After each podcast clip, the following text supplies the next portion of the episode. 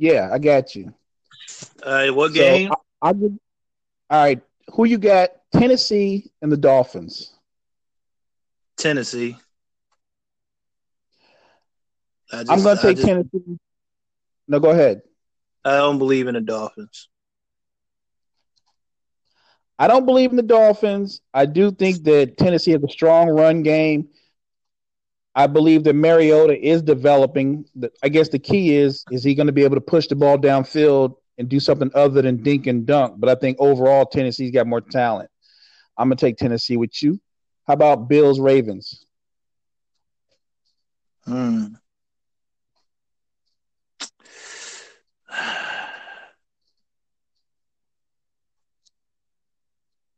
I'll I'll take the Ravens, but I have a feeling that Buffalo going to beat them.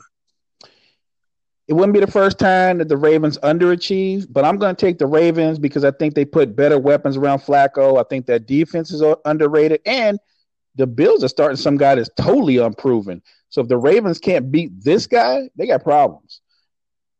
Steelers, Browns.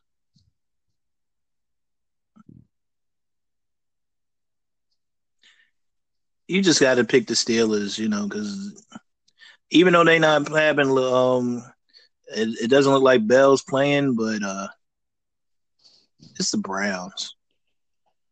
I'm just going to go with Steelers on the simple fact they just have a much more talented team, and you put it out there, it's the Browns. All right, Bengals Colts.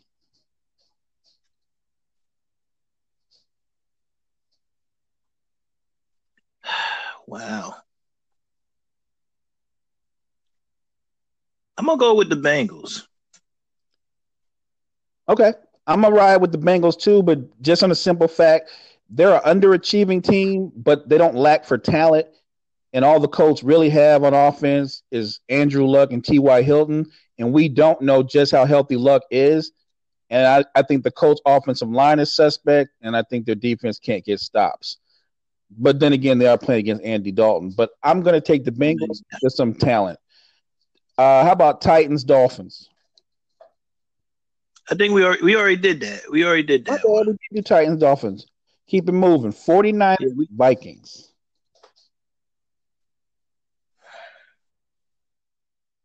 You can pick the Vikings. It's not gonna hurt my feelings. I, I, for some reason, I don't. Some reason I, I'm picking the Niners. Is this something about the you know, uh, there's just something about the Vikings, man. I don't know that. I mean, they they got the night, you know, good defense. It's just Kirk Cousins. I just don't trust, man. I'm picking the Niners with my heart because that's my childhood team growing up. So I'm going to ride with them no matter what.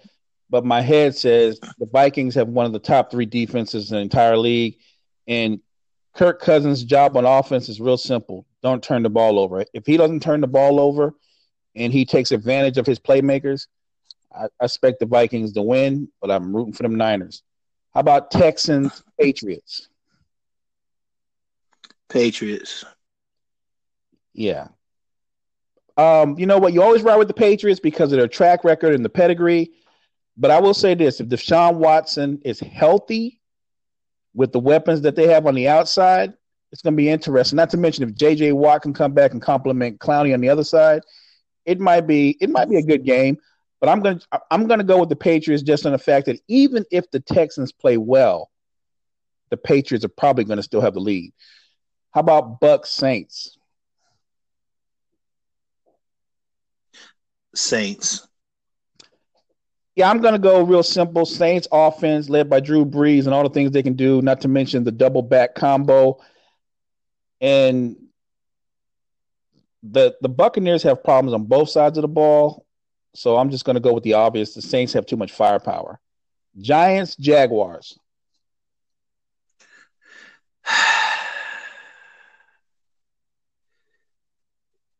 That sounded painful. No, Giants. Giants, my team. It's kind of funny because uh, Jacksonville has a good, you know, good defense, good running back, but they had Blake, but they got Blake Bortles. And the key to the Giants, I I really think, is the offensive line. If the offensive line can protect um Eli, then the Giants is going to win. That's a tough call. Um, I'm leaning towards the Jags, even though they have Bortles, because I think Bortles' job is simple. It's, it's, it's kind of similar to other guys when you look at how the team is built. His job is to hand the ball off and don't turn the ball over and let that defense make plays. Giants have a good defense. Jags have a great defense. Now you're right. The key is real simple. If the Giants' offensive line is rock solid and they can create holes for Barkley to go through, it completely changes the game but that's a that's a massive if. So I'm just going to go with I think the Jags in a low scoring game. Yeah. How about Chiefs Chargers?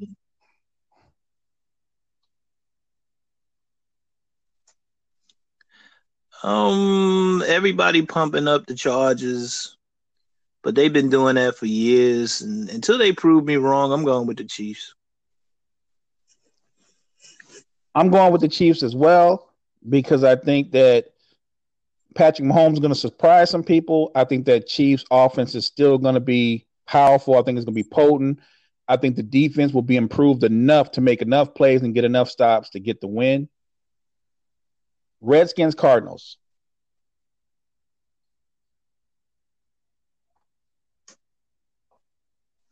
I'm going with the Cardinals. Um, you know what? I just can't see myself rooting for Sam Bradford. Uh, I do like David Johnson. I just I think Sam Bradford has been stealing money for years. I do like David Johnson. And I do, I think that ultimately that for all you know he's not spectacular. He doesn't make he doesn't make a lot of plays downfield, even though he did he did do that last year. I think Alex Smith is is a playmaker, and I think I think ultimately when you look at Sam Bradford, uh, he's a guy that that he sees the rush more times than not, and he shrivels up in the pocket. I'm going to take the Redskins for the victory. So we'll move on. Cowboys, Panthers. Because of my duty as a black man, Panthers. duty. um, look, this is this whole game is going to be decided on which team can run the ball if the if the Panthers can plug the holes and control that Cowboys offensive line, Dallas is going to be in for a long day. But if Dallas can run the ball and Zeke can wear on you in the fourth quarter, then the Cowboys will win. But if I'm going off of gut, I'm with you. I'm going to ride with the Panthers. I think Cam and company, they seem to be the kind of team that, for whatever reasons, the Panthers have a big season, then they have a bad season. Then they have a big season, then they have a bad season. So I think this is the year where Cam and company bounce back. I like the Panthers. Broncos, Seahawks.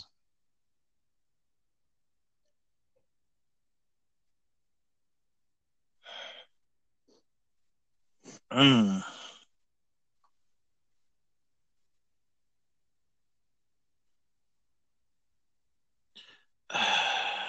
mm. Where they playing at? I'm not even sure. Actually, they playing at. They playing at um, um. Seattle lost a lot. They did. Seattle lose. lost a lot.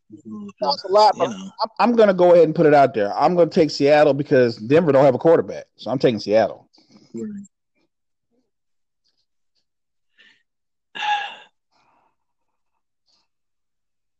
Yeah, I'm going with Seattle. Bears, Packers. Packers. I'm Aaron Rodgers. At the end of the day, even if he doesn't have quite the weapons or the defense that makes enough plays, quarterback driven league, best quarterback in football. I'm gonna ride with him. Aaron Rodgers. I got the Packers too. Jets, Lions. I know what you're thinking, Ty. I actually gonna pick the Jets. what? Really? Wow. Mm-hmm. I like picking the Jets. I like the Jets. They have playmakers on defense. I don't know if they have any playmakers on offense.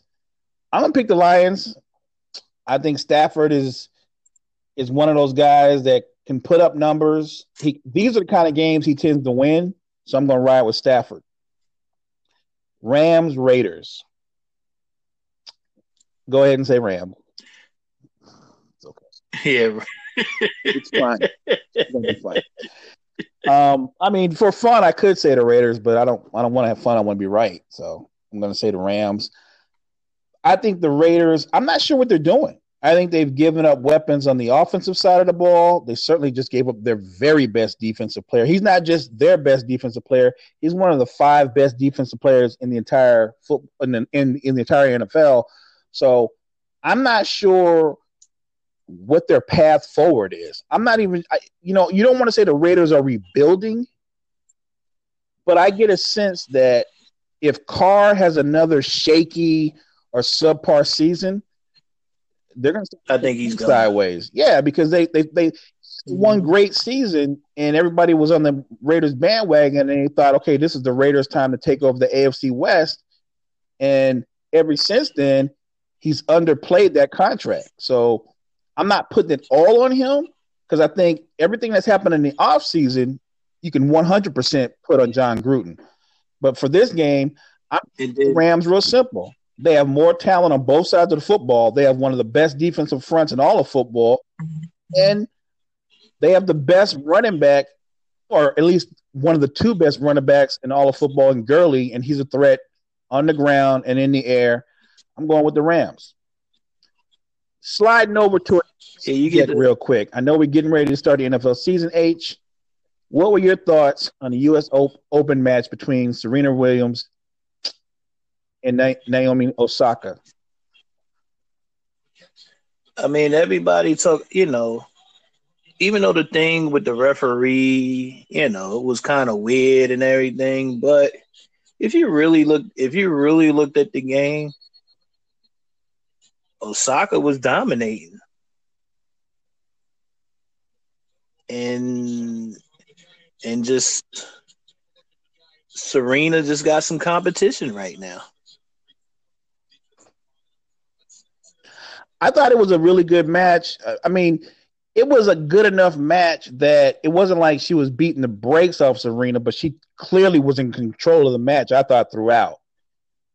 I what I was disappointed in is Serena. She's the goat. She's the queen, and, and she had some reasons to be upset. But I thought that everything going on, the whole back and forth between her and the judge, it overshadowed how well Osaka played. It it overshadowed the fact that Osaka did something on a historic level. Remember, she's the first person from Japan, man or woman, to win a major in tennis and that got overshadowed about all the controversies about the penalties and the points be, being taken away from Serena. So don't get me wrong. I respect, love Serena, and I'm with her. Anything you can do in a positive light for women's rights um, and being a strong woman, I'm 100% behind her. I'm just disappointed that that that whole thing, that whole controversy, overshadowed what Osaka did. You know what? Didn't she kind of like in a in a, a weird kind of way, kind of pulled the LeBron? How so?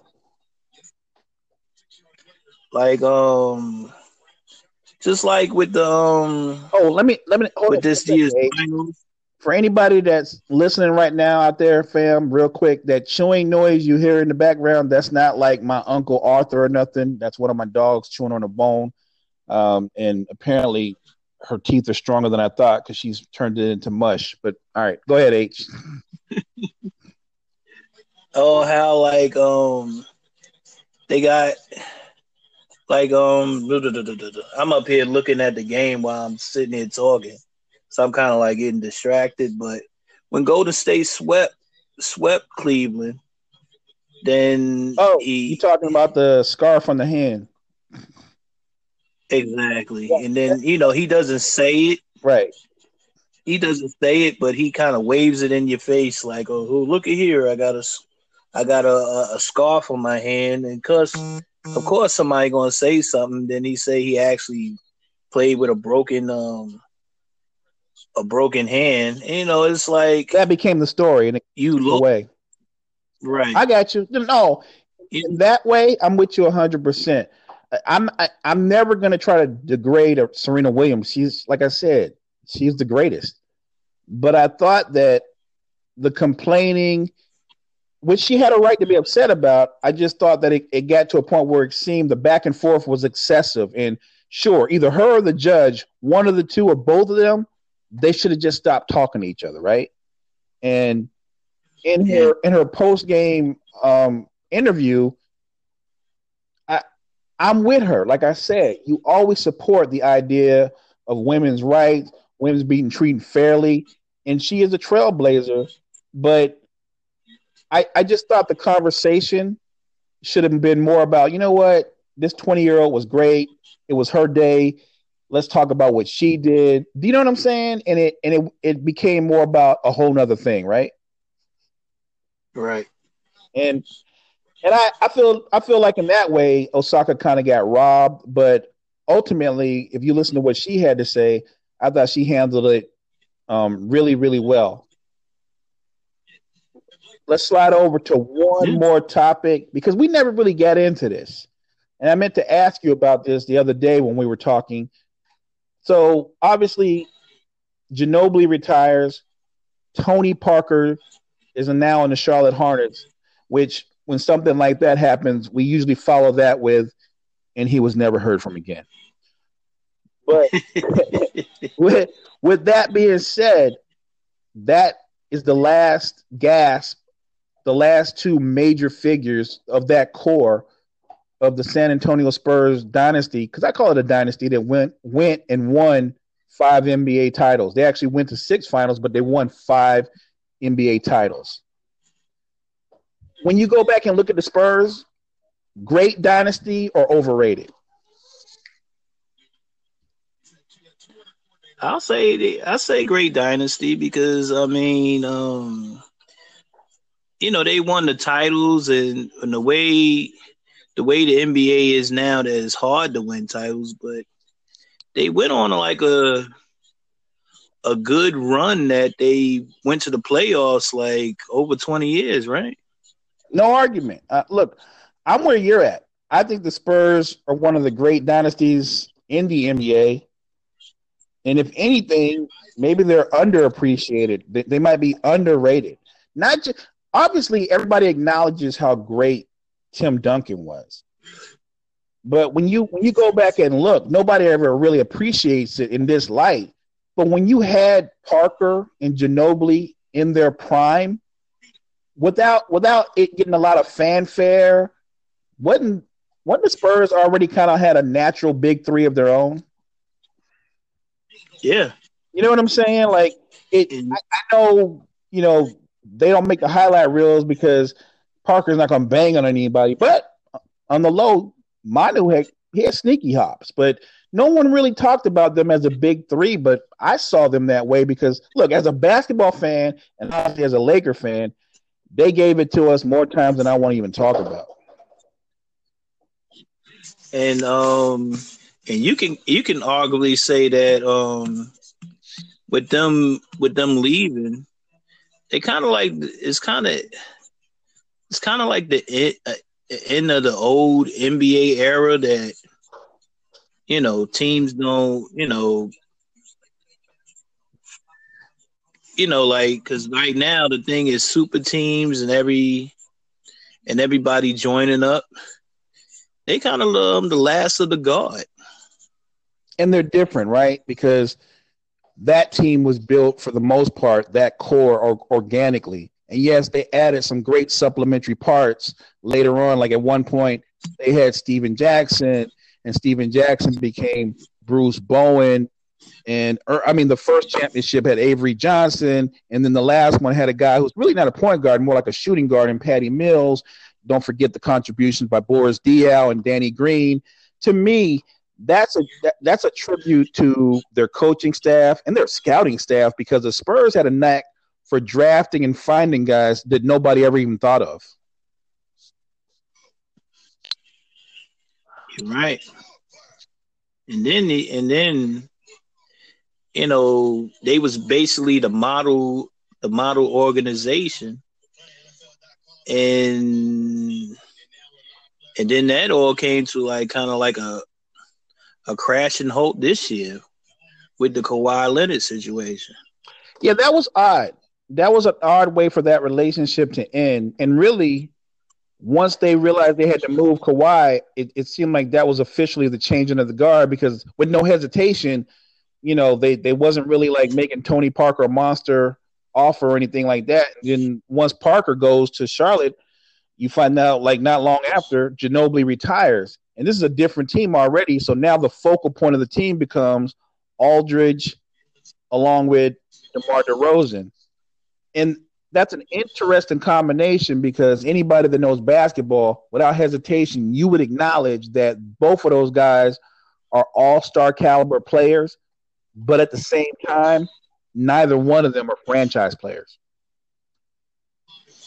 They they be they kind of became the they they kind of became the Toronto Raptors now, right?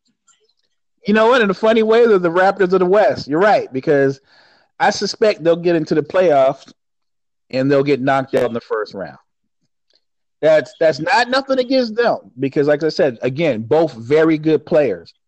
But on a title winning team or even on a championship contender level team, they would both be second and third options.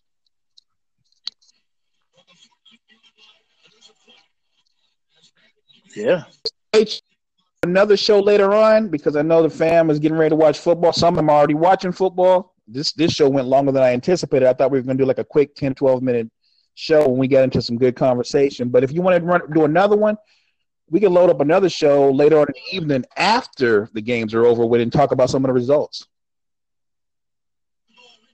All right, no problem. We can do that. Ah, oh, damn. Flowers get Flowers get called for another penalty. Seems like old times. All right, H, it's the back. FYI, guys, while it's a big deal that the media has gone out of their way to point out the fact that Naomi Osaka is the first Japanese male or female to win a major in tennis, let's not also forget she's part Haitian. She's also of Haitian descent. So, this pride, this excitement should be shared by both sides of her heritage. Just something to think about since the media left that out.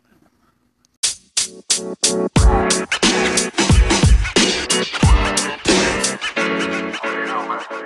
You know, man.